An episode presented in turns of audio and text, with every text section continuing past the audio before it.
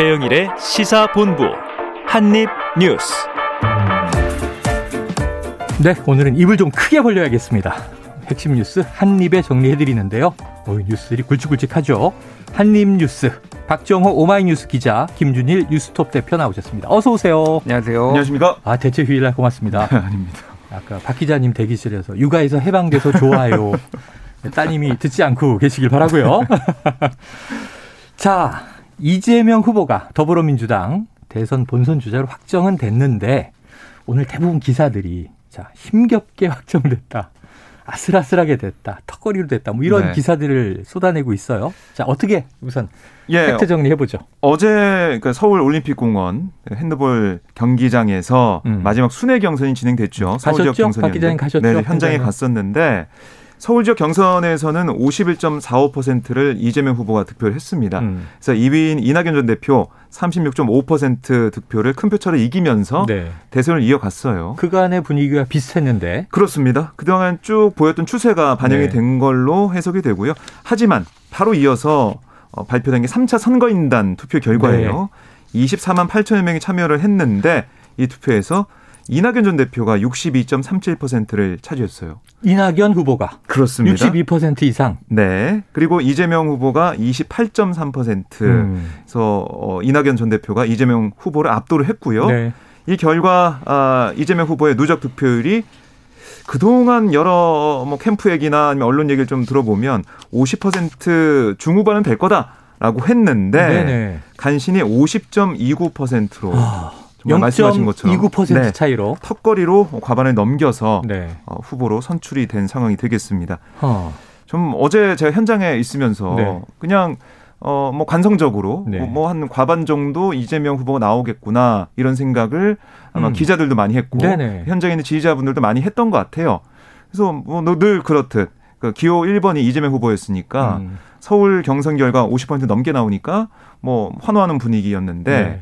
바로 어, 이어진 3차 선거인단 투표 결과에서 28.3%라는 얘기가 나오니까 네. 이재명 후보가 순간 정적이 흘렀습니다. 그렇겠죠. 현장에서. 한쪽은 제가 보기엔 정말 탄성, 그렇습니다. 한쪽은 한숨 그랬을 것 같은데요. 그리고 이제 이낙연 이 후보 지지자들 그쪽에서는 네. 어, 정말 우라야 우레와 같은 네. 박수와 어, 환호성이 터져 나왔습니다. 음. 62.37%. 아니 그래서 네. 그동안 뭐 대장동 의혹이 한참 이제 추석 명절 연휴를 뒤덮고 한 다음에 직후에 우리가 호남 대첩이라고 부르던 때 전남 광주에서 네. 두 후보가 박빙이었던 적은 있어요. 그렇습니다. 하지만 지금 이렇게 이낙연 후보가 더블 스코어 차이로 그것도 20만 표 이상 큰 선거인단 투표에서 전국에서 모집한 선거인단이잖아요. 네. 네, 그런데 이- 이렇게 이제 더블 스코어 이상의 격차가 날 수 있는가? 그래서 어제 여러 사람들의 의견을 물어봤는데 정확한 해석을 다 못 내리시더라고요. 음. 김준일 대표님, 그 이유는 뭡니까? 세 가지 정도 이유가 있어요. 아, 세 가지. 첫 번째, 예, 이게 이게 지금 공개돼서 그렇지 이전에 있었던 일들을 지금 추, 추적을 하는 거잖아요. 음. 네, 근데 네. 그때 그때 당시에 무슨 일이 있었는지를 봐야 돼요. 어, 먼저 3차 선거인단을 모집한 게 9월 1일부터 14일입니다. 추석보다 훨씬 이전이에요. 예, 9월 1일부터 14일 한참 전이에요. 네네. 그때 무슨 일이 있었냐면은 1차 선거인단 발표가 있었고 음. 충청, 강원, 대구, 경북 여기 경선 결과가 계속 발표가 됐어요. 네네. 그런 다음에 9월 8일에 이낙연 후보가 종로 의원직 사퇴하겠다 아. 던져고요. 9월 15일 날 통과가 됩니다. 그게. 네네. 자, 그러니까 사태가. 뭐냐면 한마디로 얘기를 하면은 이낙연 후보 지지층이 이때 결집을 한 거예요. 그러니까 어. 이낙연 후보가 계속 밀리는 거를 보고 어, 야, 이거 안 되겠는데? 그래가지고 결집을 했다는, 그리고 거기에다가 동정론. 음. 또 하나 이게 특징이 뭐냐면은 어. 1차하고 2차에 소위 말해서 조직적인 권리당원들이 대거 이미 들어갔어요. 어. 이미 조직적 권리당원은 그때 네, 이제 화력을 네. 모은 거죠, 이미. 어. 근데 이제 3차는 좀 더 개인 중심이 많았다고 합니다. 네. 이미 할 사람들은 다 한 거죠, 그러니까. 그렇죠. 그러니까 그래서 여기에서 이제 좀 더 애시당초 이낙연 후보의 우호적인 사람들이 많이 들어갔다라는 거 첫 번째. 음. 두 번째는 이 투표 투표를 하는 날을 봐야 돼요. 네네. 2차 같은 경우에는 비슷하게 나왔어요. 1차, 1차, 2차, 3차 투표율이 다르죠. 투표율은 1차 77, 2차 49, 3차 74. 그러니까 네. V자를 네. 그랬어요. 네, 떨어졌다가 네. 하고 어. 이, 이 이재명 후보가 가져간 거는 1차, 2차 비슷한데 3차만 지금 바, 뀐 거잖아요. 뭐가 있었냐면은 2차 같은 경우에는 9월 29일부터 투표를 했거든요. 네. 근데 9월 26일 날 곽상도 아들 50억 네. 퇴직금이 네. 나와요. 그러니까 한마디로 얘기하면 이거는 국민의힘 게이트다라고 얘기하는 이재명 측의 이야기가. 그런 주장이 어느 정도 신뢰성을 네, 네, 네. 사람들이 갖게 된. 다음에 예, 그다음에 이제 투표를 한 건데 자, 10월 6일부터 3차가 진행됐거든요. 음. 10월 3일에 유동규가 구속됩니다. 아. 그러니까 이거는 어, 이재명이 책임 있는 거 아니야? 라는 네. 여론들이 급격하게 확산이 되기 시작하면서 투표가 시작된 거예요. 어. 그러니까 여기에서 이제 이렇게 나온 거고 세 번째는 한마디로 얘기하면 불안한 민주당 지지자들의 심리를 이낙연 후보 측이 파고들었다. 음. 계속 이를테면 서른 의원이 구속될 수도 있다. 어. 후보 낙마할 수도 있다. 본선 상황에서. 예, 그러면 여기에 사실은 이걸 이 정도 열심히 투표를 음. 등록을 하는 사람들은 정치 고관여층이에요. 네네. 민주당에 대한 애정이 있는 사람들이란 말이에요. 음. 야 이거 진짜 뭐 못 해보고 이거 못 하는 거 아니야? 어. 일단은 리스크 결선 생기는 거 아니냐? 결선 투표까지는 가는 길을 열어놔야 되는 거 아니야? 네. 라고 생각한 사람들이 이제 여기 표가 네. 몰린 거죠. 요런 네. 세 가지 이유가 다 같이 겹쳐지면서 이렇게 어. 좀 어떻게 보면 충격적인 결과가 나온 거죠. 그러니까. 야, 어제 오늘 들은 해석 중에 가장 그럴듯해요. 네, 귀가 솔깃합니다. 원래 제가 그렇듯하게 합니다. 네, 분석이 그만큼 정확하다. 그리고 어, 이 기간 대비를 쭉 설명을 해 주시니까 네. 아, 이게 어제 갑자기 폭발하는 게 아니라 9월 초부터 여러 가지 상황에서 엎치락 뒤치락 누적돼 온 표심이 이런 식으로 지금 표현된 거구나 하고 이해가 됐습니다.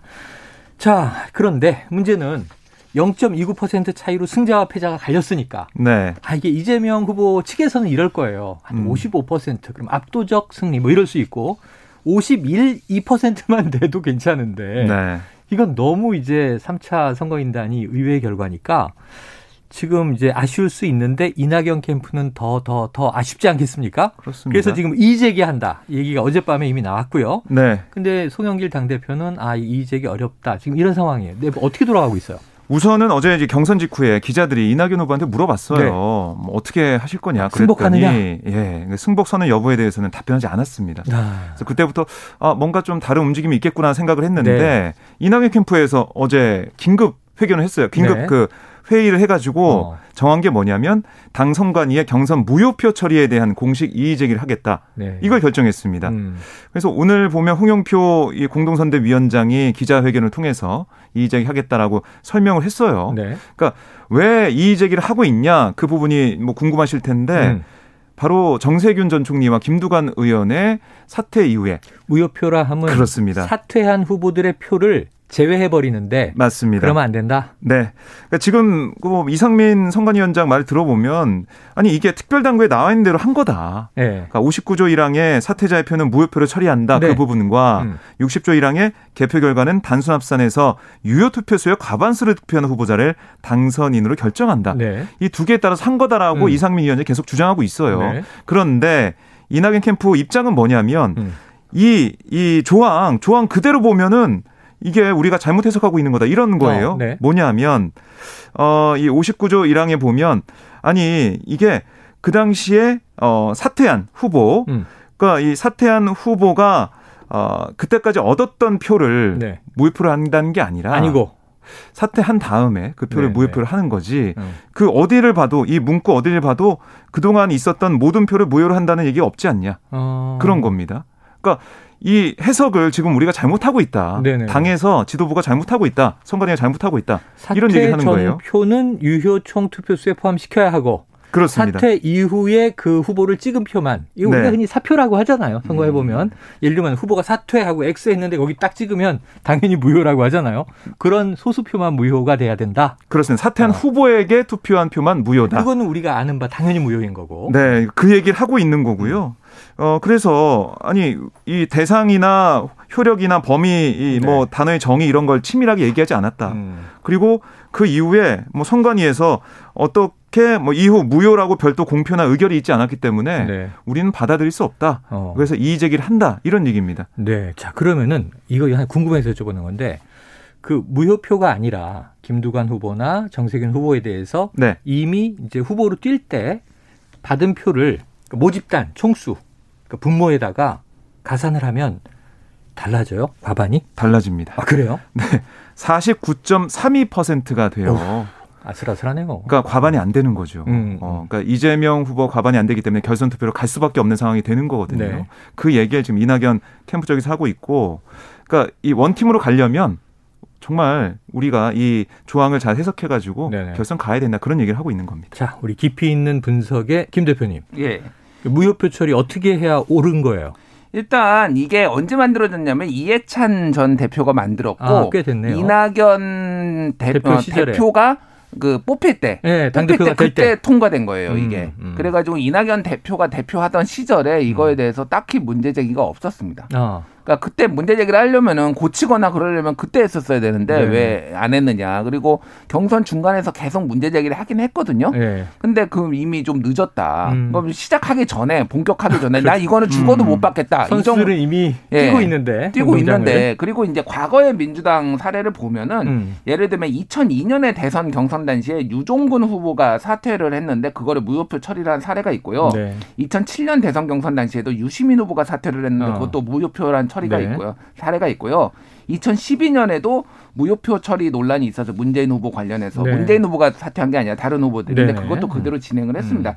2017년에도 마찬가지예요. 어. 대선 경선 중도 사퇴는 없었는데 이거와 관련해서 음. 이거는 무효표 처리한다라는 게 어느 정도 네. 윤곽이 그 합의를 본 상황이었어요. 그러니까 이미 음. 20년 전부터 이미 네, 이거는 민주당은. 무효표 처리한다라는 게 민주당의 어떤 합의였어요. 일반적인 룰이 돼 있었다. 일반적인 룰이었기 때문에 이거를 지금 와서 문제 제기를 하는 거는 어. 좀 약간 억, 제가 보기에는 억지라고 보고요. 다만 지지자들은 그래도 마음의 승복을 못할 저렇게 어. 계산이 저렇게 나와버리면은 네네네네. 그러니까 이게 차라리 최악이에요. 차라리 결선 투표를 가든지 차라리 어. 압도적으로 이기든지 아. 둘 중에 하나야 네네네. 되는데 이재명 소위 말하는 원팀이 되기에는 음. 그러니까 뭐, 뭐 다른 땅 후보를 찍는 게 아니라 야 난 이번에 투표 못 하겠어. 음. 뭐 이를테면 뭐 이런 사람들이 민주당 지지자 이낙연 후보 지지자들 중에서 나올 수도 네네. 있는 거니까 최악이다 사실은. 예. 그래요. 어제 저도 요거 결정되고 밤에 뭐 이제 여러 매체 기자분들이 전화 와서 네. 어떻게 관측하시느냐 등등 나오는데 모여지는 초점이 자 이재명 후보는 앞으로 어떤 산들을 넘어야 할 것인가 음. 과제가 산적해 있죠. 우선 당내 이재기 문제 또 이제 원팀으로 만드는 뭐 여러 가지 지금 화합의 문제 쉽지 않아 보이는데 네. 자, 박 기자님 어떻게 보세요? 뭐 우선은 이재명 후보가 이 관련해서 내놓은 입장은 뭐냐면 이 당의 결정 따르겠다. 그러니까 상식과 네. 음. 원칙, 당원 당규에 따라 우리 당에서 잘 처리할 음. 거라 믿는다. 음. 당의 원칙에 따르겠다는 얘기를 하고 있고 그 순리에 따라서 가야 된다는 얘기를 하고 있어요. 음. 그런데 말씀하신 것처럼 원 팀으로 가기 위해서는 마음이 모아져야 되는데 네. 쉽지 않은 상황이라서 지금 어떻게 풀어낼지 좀 봐야 될 거. 그게 제일 중요해 보이는데 또 음. 송영길 대표는 아니 우리 대한민국 집권여당 민주당도 당원 당규에 따라 운영된다. 음. 그 말은 결국 지금 나와 있는 네네. 그동안 어, 김준일 대표가 말씀하신 과거부터 해석돼 왔던 그대로 음, 음. 그 당규를 해석해서 가야 된다 이 뜻이거든요 당원 그러니까 이낙연 캠프 쪽의 입장을 받아들이긴 어렵다. 받아들이기 어렵다 그런 네. 얘기를 하고 있어요. 그래서 이 부분은 이재명 후보 입장에서는 당의 결정을 따른다라는 식으로 가야 될 것 같고 네. 만약에 여기서 아 뭐 이낙연 음, 지지자분들 이낙연 캠프 쪽 얘기를 들어서 그럼 다시 결선을 갑시다 이렇게 할 수도 없는 거예요. 어휴, 후보 그건 입장에서도 일이 아닌데요. 그렇습니다. 된다면. 그렇게 할 수도 없는 네네. 거고 당의 좀 입장 을 봐야 되는 것 같고 어쨌든 지금 김주일 대표가 분석하신 대로 대장동 의혹에 대한 음. 이 권리당원과 대의원 이 표심과는 다른 게 관측이 됐단 말이죠. 네. 특히 이제 일반 국민과 일반 당원들의 투표의 그 결과에 따라서 음. 그렇기 때문에 그분들의 이 마음을 얻기 위해서 어떻게 되느냐. 음. 지금 지금까지 보여온 여론조사 흐름도 봐도 뭐 중도층이나 뭐 여성들이나 음. 2030 세대에 대한 좀 약한 부분이 있다라고 네. 했거든요. 네. 지금 대장도 의혹과 합해서 이 중도층의 표심 어떻게 공략할지 이걸 음. 좀 많이 고민해야 된다 이렇게 볼 수가 있겠습니다. 야, 그런데 어제 이제 이 본선 주자 대선 후보 수락 연설을 보니까 음. 이 부동산 이 적폐에 대해서 강력하게 대응하고 응징하겠다. 네. 이런 또 강한 메시지가 나왔어요. 그러니까 그 메시지는 전에도 이미 얘기를 한 거고, 네. 그러니까 그 메시지가 힘을 얻으려면은 음. 어 제가 그냥 뭐 아주 사견으로 얘기를 네. 하면은 지금 상황에 대해서 조금 더 솔직하게 사과를 아. 하는 게 맞지 않느냐. 왜냐하면은 지금 계속 국민의힘 게이트다라고 음. 주장을 하고 내가 얘기한 거는 최고의 이익 환수였다. 한 당군 건 일의 성과고 지적이다. 성과고 치적이고 당군 일의 최대 성, 성과였다라고 음. 네, 얘기를 하는데 갑자기 어 나랑 상관없이 이런 일은 다 벌어진 거고 그래서 내가 부동산 적폐를 청산하겠다라고 음. 하면 은 이게 그러니까 합리적으로 들리지가 않는 거예요 사람들한테. 네, 네. 아니 본인도 책임이 있는데 왜 뚱딴지 같은 소리를 해? 음. 지금 이렇게 사람들한테 들리는 거죠. 그러니까 음. 부동산 적폐 청산 좋고 다 좋은데 그러려면은 본인이 먼저 어디까지 그러니까 음. 이거를 책임이 책임을 것인지. 지고 이거에 대해서 솔직하게 얘기를 구- 용서를 구하는 게 먼저 네네. 사전에 작업이 돼야지 그게 먹히는 거지. 어. 지금 냉담합니다 지금 사람들. 예. 자, 지금 이제 두 분이 여러 가지 과제를 얘기해 주셨는데 주로 박 기자님은 당내 화합, 원팀을 어떻게 이뤄 나갈 것인가 고민. 그리고 지금 국민 정서상 지금 대장동 문제에 대해서 분명히 의혹을 가지고 있거나 이재명 후보에 대해서도 석연치 않은 시선들을 어떻게 이제 또 이걸 넘- 넘어갈 수 있을 것이냐 이런 얘기들을 큰 과제로 얘기해 주셨어요. 자, 어제 민주당은 먼저 본선 주자가 확정된 거고 지금 국민의힘은 이제 11월 초가 돼야 되잖아요. 한 달 채 남진 않았는데 아마 야당 지금 네명으로 압축된 대, 이 대선 경선 후보들 아마 이재명 본선 주자에 대해서 또 코멘트를 했을 것 같아요. 박 기자님 어떤 얘기들이 나오고 있습니까? 네, 윤석열 캠프 쪽 얘기 들어보면 어 이건 뭐 하루가 멀다 하고 음. 대장동 게이트 나오고 있는데 이 몸통은 이재명이다. 아, 음. 이런 정황 증거들이 나오고 있다라고 얘기를 하고 있고요. 뭐 민주당원의 선택은 결국 이재명 후보였는데 각종 범죄 의혹에 한 배를 타기로 한 민주당의 집단 지성이 안타깝다. 음. 뭐 그렇게 주장을 했습니다. 어, 그리고 뭐 이재명 후보는 특검을 수용하라 아, 이런 얘기도 음. 했는데요. 압박을 계속 하고 있는 모습이고요. 홍준표 의원 같은 경우는 아, 우리로서는 참 고마운 일이다. 뭐 이렇게 여유를 좀 역설적인. 표현이네요. 네, 그러니까 이 지금 보면 정가 사범이 대통령이 된 일은 유사일에 없었다. 음. 대선이 범죄자 대선이 돼서는 안 된다라고 했는데 사실 이 얘기는 이재명 후보를 겨냥한 걸 수도 있지만 네. 윤석열 후보를 겨냥한 그런 부분도 있어요. 어, 지금 뭐 이 고발 사주 의혹이나 네. 아, 부인 김건희 씨 주가 조작 의혹 여러 가지 것들이 걸려 있지 아, 않습니까? 네네네. 그러니까 윤 전 총장도 함께 겨냥한 아, 어 일석이조의 박 그런 기자님은 일타 쌍피가 아니고 그렇습니다. 예, 아, 그런- 그래도 조- 좋은 말을 쓰시네요. 일석이조 얘기를 했고 유승민 전 의원 같은 경우는 최종 후보가 됐다고 해서 대장동 게이트 덮을 수가 없다. 네. 아, 0.29% 차이로 결선 투표가 무산된 것도 거론하면서 음. 압도적 승리는 아니다라고 어. 얘기했고 뭐 떳떳하다면 특검과 국정조사 빨리 하자 네. 이렇게 얘기를 했습니다.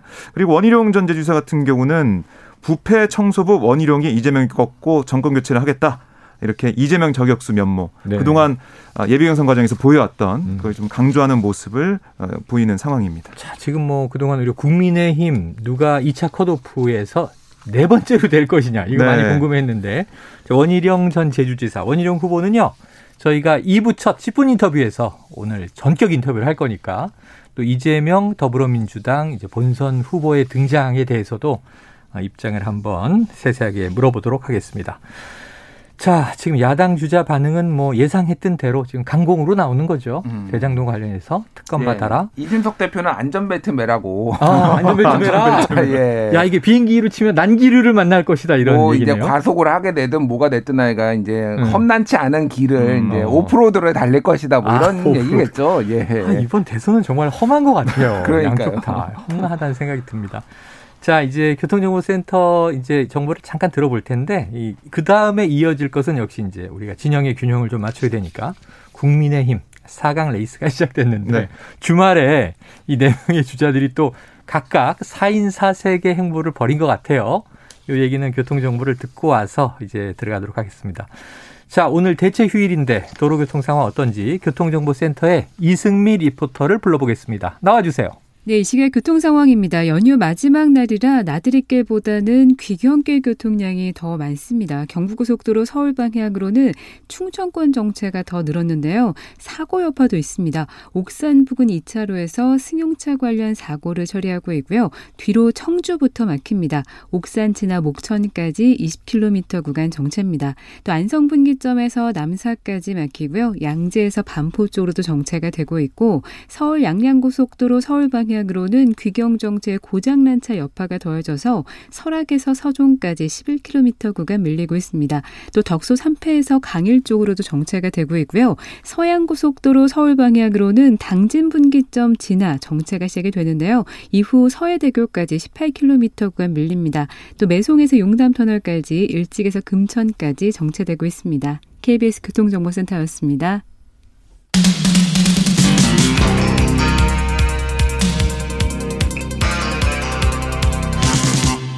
최영일의 시사본부.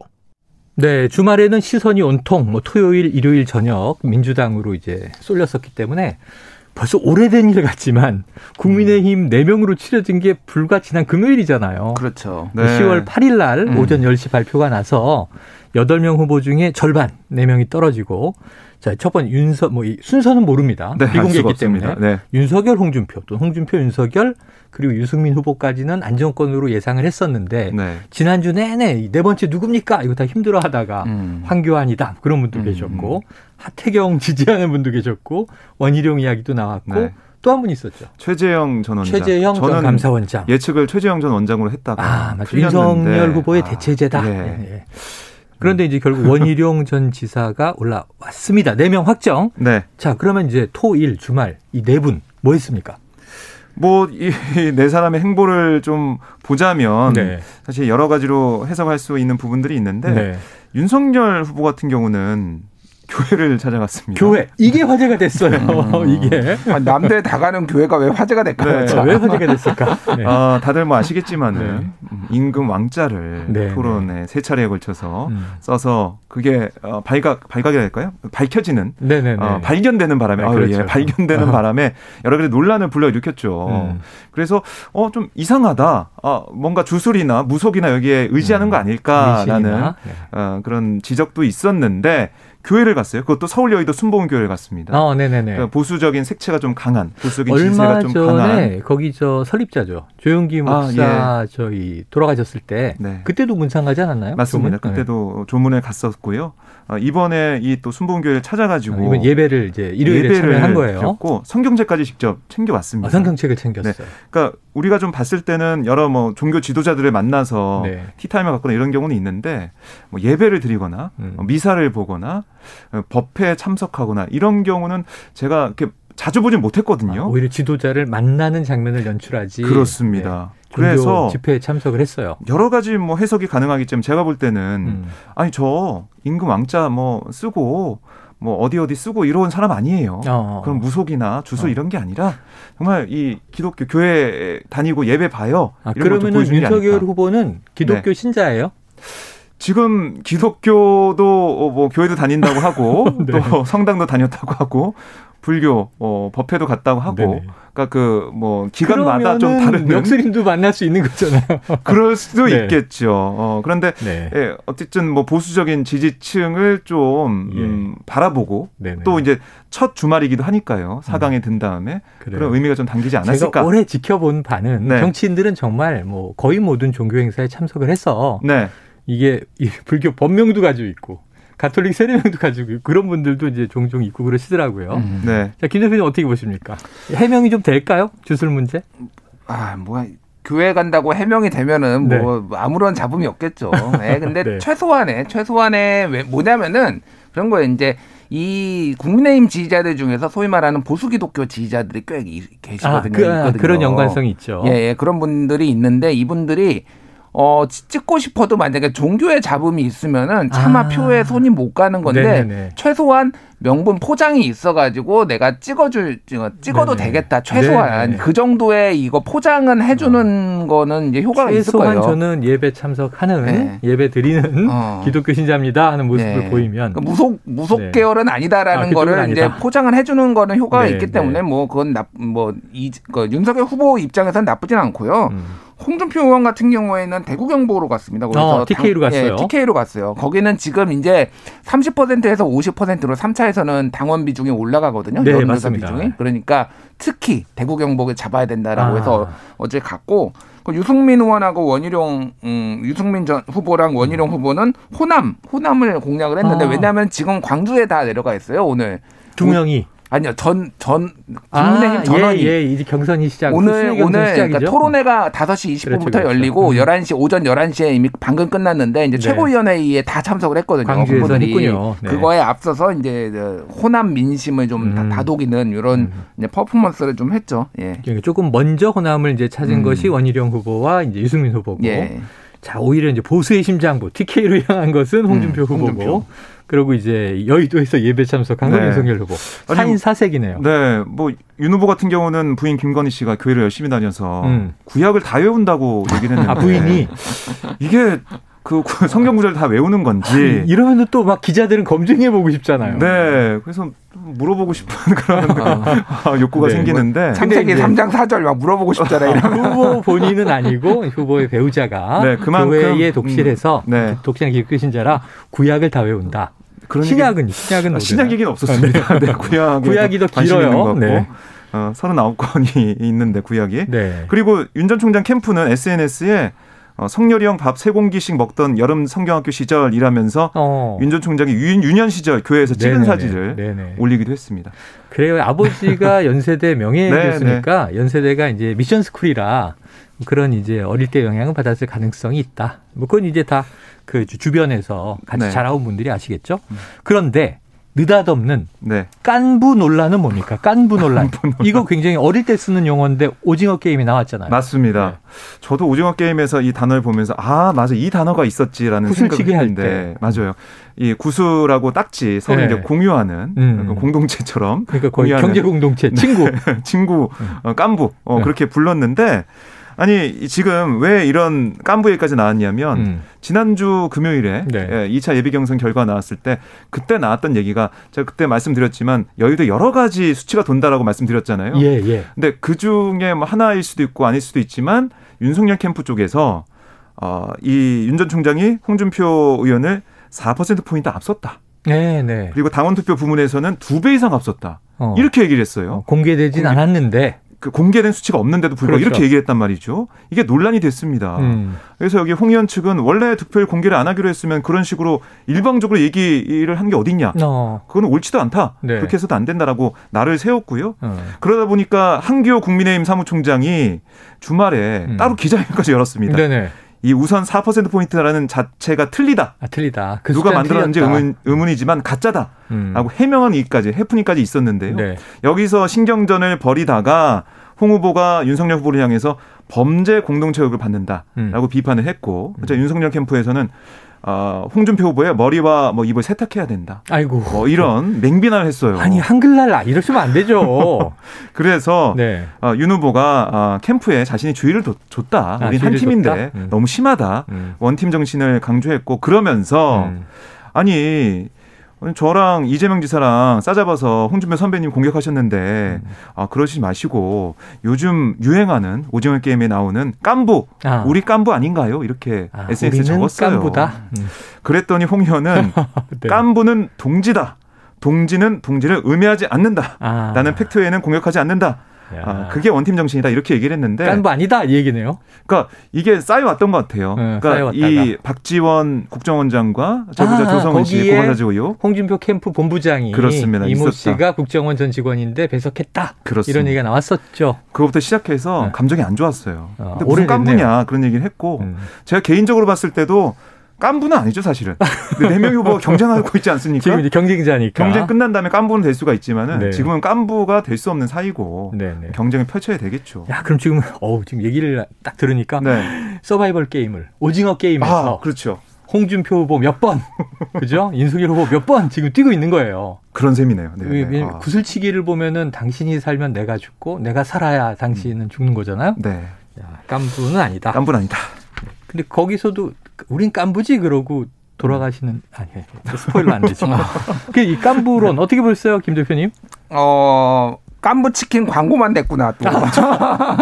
지금 특정 브랜드 PPL 하신 거죠? BPL을 한 게. 아니라 이분들이 깐부를 계속 언급을 하면서 네네. 그러면 이제 지금 유튜브에 그거 패러디로 만든 뭐 광고 되게 많거든요. 아니 그게 그래서, 그 예. 치킨 회사에서 모델 제안을 그 노역 배우에게 했는데 예, 예. 예, 예. 그 깐부 얘기했던 오영수 네. 배우가 오영수 이제 배우가 배우의 배우의 어떤 자리를 지키고 싶다 거절했다는 얘기가 화제가 됐어요. 그러니까 제가 말씀드리려는 거는 여기에서 깐부를 갖다 쓴 것 자체가 조금 어울리지 않는다. 네. 쓸데없다. 그래서 광고만 해줬다. 그 얘기를 아, 드리는 네네. 겁니다. 예, 뭐 적절한 굳이- 비유가 아니었다. 굳이 예. 뭐 깐부라는 표현이 중요했겠는가? 그 음. 동지 우리는 뭐 한 팀 이런 얘기를 이제 다른 방식으로 해서 화제가 된 것 같습니다. 네. 자 다음 이슈로 넘어가 보는데 이제 지금 오늘 대체 휴일인데도 김만배 화천대유 최대 주주가 또 소환됐다는 이제 뉴스가 막 많아요. 음. 대장동 의혹. 지난번에는 이 김만배 주주가 경찰에 소환됐을 때 한번 기자들에게 얘기를 하고 화제가. 됐는데 오늘은 검찰 출석인 거죠? 네. 김만배 씨가 오늘 오전 9시 48분쯤에 피의자 신분으로 아, 오전에 들어갔군요. 네, 서울 서초동 서울중앙지검에 출석을 했습니다. 음. 그래서 먼저 어떤 얘기를 했냐면 소동을 일으켜 송고하다. 검찰 수사에 성실히 협조하겠다라고 얘기를 했고 네. 기자들의 뭐 질문이 이어졌습니다. 음. 그러니까 실소유주 의혹이 제기된 천화동인 1호 네. 여기에 대해서 김 씨는 실소유주가 바로 저다. 아, 제기된 여러 의혹은 이 수익금 배분 등을 둘러싼 갈등 과정에서 특정인이 의도적으로 편집한 녹취록 때문이다. 아, 녹취를 다 믿어서는 안 된다. 네, 정영학 회계사가 제출한 녹취록 그리고 예, 믿어서 저안 된다. 말씀하신 대로 천화동인 1호의 실소유주는 뭐 유동규 전 본부장 아니냐 이런 얘기가 있는데 본인이 그렇습니다. 맞다. 네, 에, 그런 얘기를 했고 음. 또 불법적인 자금이 거래된 적이 없다라고도 주장을 했어요. 네. 이 검찰이 자금 입출금 내역을 수사하면 현재 제기된 의혹이 다 해소될 거다 네. 이런 얘기를 했고요. 아 그리고 어, 이 어, 권순일 전 대법관 관련해서 네. 이재명 경기지사 대법원 선거에 영향을 끼친 게 아니냐. 예, 그뭐 이런- 전후에서 많이 만나러 많이 갔다 뭐 이런. 얘기를 야당에서 주장했죠. 그렇습니다. 거기에 대해서 우리나라 사법부가 그렇게 호사가들이 짜깁기 하는 생각으로 움직일 수 있는 그런 곳이 아니다. 아, 재판 관련 얘기는 얼토당토 않다. 이렇게 얘기를 했습니다. 부인을 했어요. 그리고 또 하나 이제 곽상도 의원 아들에게 네. 50억 원 퇴직금 지급한 음, 부분 다시 음. 질문이 나왔는데요. 저희 일을 하면서 제의를 입었다. 회사의 상여금 퇴직금 분배 구조와 음. 틀 속에서 정상적으로 처리가 됐다. 이렇게 주장을 펼쳤습니다. 자, 지금 피의자 신문으로 들어가니까 또 이제 몇 시간 조사받고 나오는지도 지켜보겠습니다만 어떤 얘기들이 나오고 검찰이 뭘 밝혀낼지도 관심인데 지금 김 대표님 이 대장동 사건에 대해서 그 어느 언론보다 집요하게 지금 이 리서치를 하고 계세요. 음, 그런데 이번에 음. 성남시 의회 전 의장이죠. 전 성남시 의회 의장이 계속 논란이 되다가 음. 그러니까 로비를 받았다는 얘기가 나오다가 아예 직원으로 거기 멤버로 들어갔다? 이 인물이 지금 특정됐어요?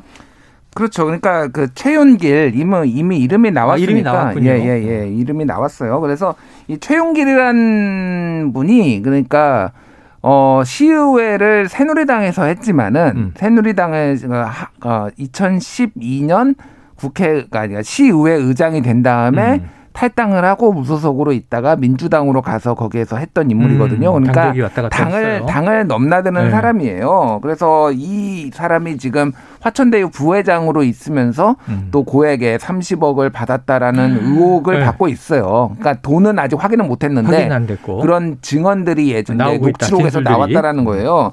근데 여기에서 이제 이를테면 최용길이 뭐 다른 국회의원이나 다른 시의원들을 상대로 적극적으로 다리를 놔줬다 네. 이런 언론 보도들이 이제 계속 나오고 있어요. 그러니까 음. 상당히 핵심 인물이에요 지금 핵심 음. 인물이고 아마 조만간 소환 조사를 받을 것 같습니다. 아, 조만간 네, 소환 예, 조사가 예. 될것 같다. 그래서 뭐 이제 이뭐 진영을 넘나들지만은 어쨌든 성남 도시개발공사를 만드는데 네. 어뭐 뭐라고 해야 되나 혁혁한 공을 세운 거는 사실이에요. 어. 그러니까 당시에 새누리당 쪽에서는 다 반대를 했는데 네. 이, 이때는 이제 민주당에서 의 네네. 그뭐 시의회 의장을 하면서 어. 민주당 의원들을 중심으로 이제 밀어붙였거든요. 네. 그러니까 그거에 대해서 혹시 대가성이 있었던 거 아니냐. 그 네네. 이후에 화천대유 들어가서 돈을 받은 것들이 뭐 이런 것들이 이제 음. 이제 뭐 많이 어, 얘기가 되고 있고 그런 다음에 뭐 검찰은 지금 화천대유 성과급 계약을 분석을 하고 있다라고 음. 합니다. 근데 뭐 임원은 70억, 뭐 최윤길은 40억, 뭐 이런 음. 증언들이 나왔다라고 해가지고 그런 것도 지금 뭐 조사를 하고 있는 상황이에요. 음. 그 정도 보면 될 것 같고 지금 김만배 씨가 내가 화, 청화, 천화동인 1호 소유주다. 천화동인이 네네. 1,200억 원 정도 이제 배당 받은 배당을 받았거든요. 근데 그 앞에 있어서 녹취록에서는 절반은 그분 것이다. 음. 네네네. 라는 것이 이제 밝혀졌잖아요. 정영학 회계사의 녹취에서 정영학 회계사의 녹취에서 그분 것이다. 그러면 그분이 누구냐라는 그렇죠. 거를 보고 이게 지금 뭐 유동규냐 아니면 그 위에 뭐 윗선이냐. 뭐 이- 윗선이냐 뭐 이재명 지사냐 그러니까 네, 뭐 네. 한마디로 얘기하면 뭐 이런 썰들이 많이 지금 있는 음. 상황이에요. 그거에 대해서 이건 내 거다. 음. 라고 지금 명확하게 지금 얘기를 했는데 그 네. 부분도 아마 오늘 오늘 내일 김만배 씨를 대상으로 조사를 많이 세게 네. 들어갈 것 같아요. 뭐 예. 이해되는 흐름이 있습니다. 이제 음. 그동안은 이제 이게 아까 그 대선 레이스와 지금 뭐 합쳐서 생각을 해보면 음. 대장동 의혹은 당시 성남시장은 이재명 시장이었던 게 맞고 성남도시개발공사의 인사관리 책임은 나에게 있다라고 유동규 구속 후에 유감 표명도 했고 하지만 이 야당에서는 사과하라 하고 음. 있는 거고 책임을 인정하라 혹은 특검 받아라 이렇게 하고 있는 거고 근데 지금 새로 나온 건 아까 말씀해 주신 게 아 이게 시의 결정만이 아니라 시의회도 통과해야 되니까 예. 시의회에도 로비가 있었을 수 있다. 이 정황이 지금 나와서 또 다른 축으로 하나 가고 있어요. 자, 지금 천화동인 1호 뭐 62억짜리 타운하우스도 보유했다. 음. 음. 근데 이제 천억 원 이상 배당을 받은 그 김만배 최대 주주의 오늘 검찰 조사에서 또 어떤 이야기가 나올지는 조금 이제 언론 분석을 내일경 지켜봐야 될 것 같습니다. 아이고 오늘 듣고 싶은 얘기가 너무 많은데 시간이 다 돼서 마무리해야 되겠네요. 자 오늘 한입뉴스 예, 김준일 대표님 또 박정우 기자님 고맙습니다. 고맙습니다. 자 오늘의 디저트송 당첨된 이 청취자 본부장님을 공개하겠습니다. 0566님 하고요. 7901님 두 분께서 같은 곡을 신청해 주셨어요. 세대가 제 세대이신 것 같아요. 자, 마지막까지 정정당당하게 각자 최선을 다하시길 바라며 이 김민규의 마지막 승부 신청합니다. 야, 이 90년대 드라마잖아요? 농구 드라마. 장동건 시문아. 아, 장동원 씨구나. 네. 자, 마지막 승부 들으시면서 또 이 두 분 외에도 예, 커피 쿠폰 받으실 분이요. 휴대폰 끝번호 2180 5873 7321님 함께 받으시고 어, 마지막 승부 들으시면서 1부 마무리하고 저는 2부로 돌아옵니다.